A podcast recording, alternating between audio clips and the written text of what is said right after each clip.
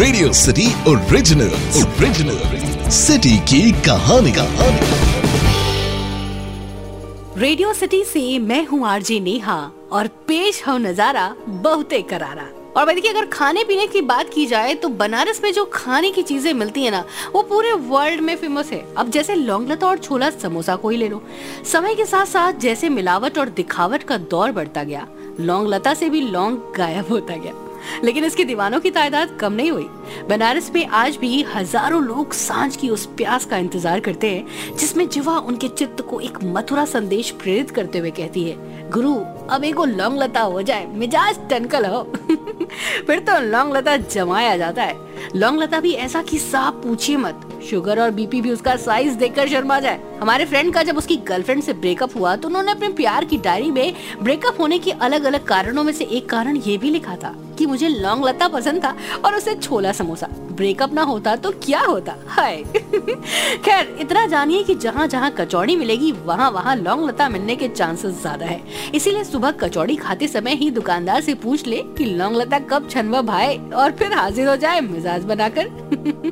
मलाइयों की बात की जाए तो ठंड का मौसम आने वाला है और ठंड में मलाइयों जो बनारस में मिलती है वो पूरे दुनिया में कहीं नहीं मिलती। यस, मलाइयों साल के बस तीन महीने और दुनिया में सिर्फ बनारस में ही मिलता है। हाँ, मलाइयों को बनाने की अगर विधि की बात करूँ तो वो भी कम अद्भुत नहीं है। पहले कच्चे दूध को बड़े बड़े कड़ाहों में खौलाया जाता है, फिर रात भर छत पर आसमान के नीचे रखकर ओस से स्नान कराया जाता है।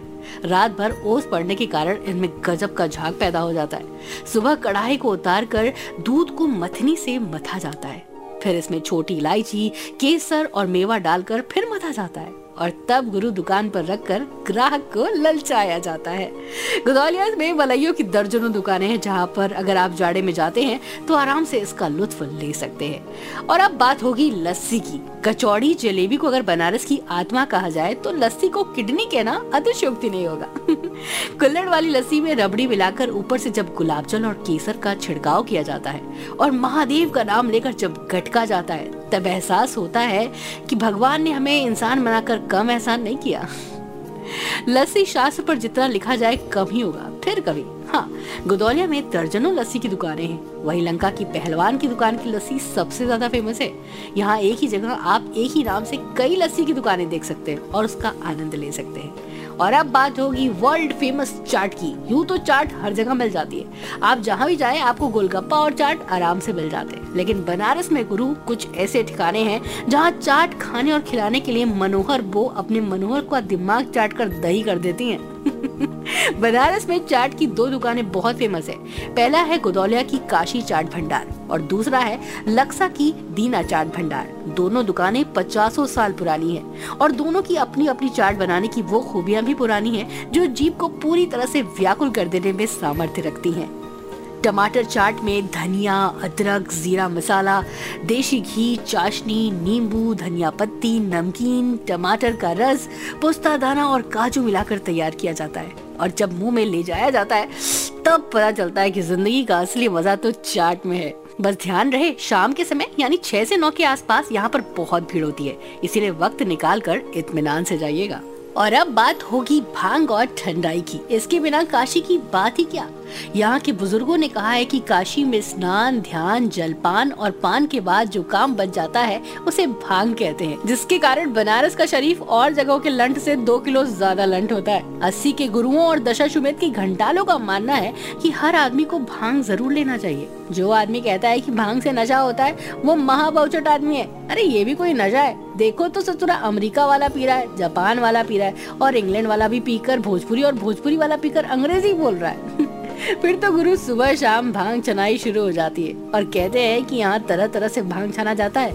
कोई गोली बनाकर छानता है तो कोई दूध के साथ लेना छानता है तो कोई कसेरू नामक फल के साथ लेता है और कसेरू के साथ ले लेने पर मान लिया जाता है कि ये आदमी जौन है भाई इस अधूरा बड़का रईस हो।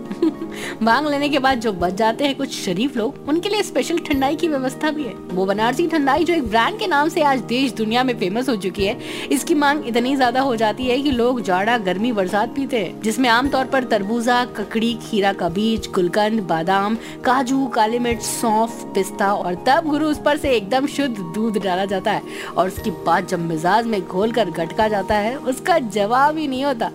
गदौलिया चौराहे पर उतरती है आपको दर्जनों ठंडाई की दुकानें मिल जाएंगी। यहाँ आप किसी भी दुकान पर ठंडाई का आनंद ले सकते हैं। और अब बात होगी पान की।